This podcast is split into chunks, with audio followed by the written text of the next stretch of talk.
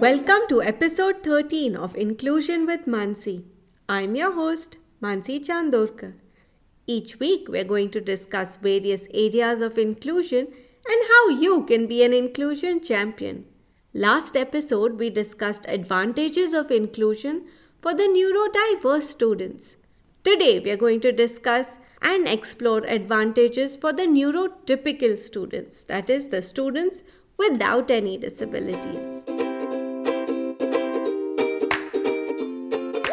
Welcome to part 2 of Advantages of Inclusion. As you are aware, research conducted in inclusive classrooms shows that there's benefit to both neurotypical students, that is, students without disabilities, and neurodiverse students, that is, students with disabilities or special learning needs. I had ended the previous episode with some food for thought for you. Do you think that neurotypical students or students without any disabilities would benefit from inclusion? Are you aware of any advantages for them? Well, yes, they certainly do. And that's what we're going to discuss today. I have a long list for you, so hope you're ready for it. Inclusive classrooms are filled with diverse learners, each of whom have their own strengths and their own weaknesses. Inclusion gives each child a way to talk about how everyone learns in their own way. They may find that they have more in common with other children than they thought. This could go a long way in helping children know that differences is just a normal part of life. It can also help children build and maintain friendships. As we had discussed in the previous episode, with differentiated instruction in the classroom, all students' needs are better met, there are greater resources for everyone. Did you know that empathy can also be learned by being exposed to those that are different from you? Inclusion fosters a culture of respect and belonging. It also provides the opportunity to learn about and accept individual differences. There is respect for all people. Students also enhance their emotional quotient as they develop patience, tolerance, and compassion for their peers.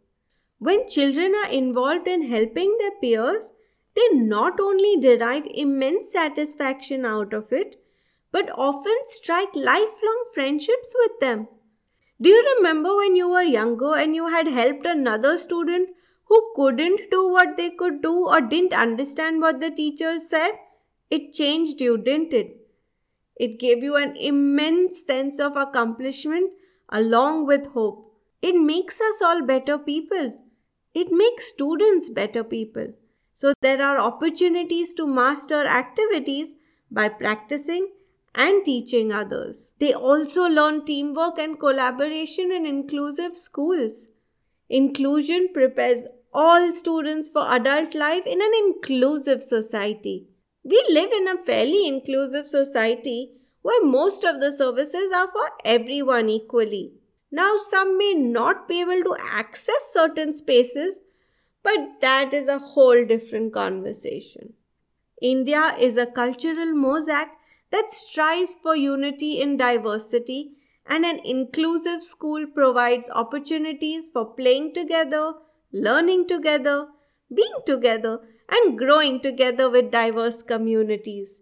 To end today's episode, let's note that there is no research that shows any negative effects from inclusion when it is done appropriately with the necessary support and services for the students to actively participate and achieve their IEP goals.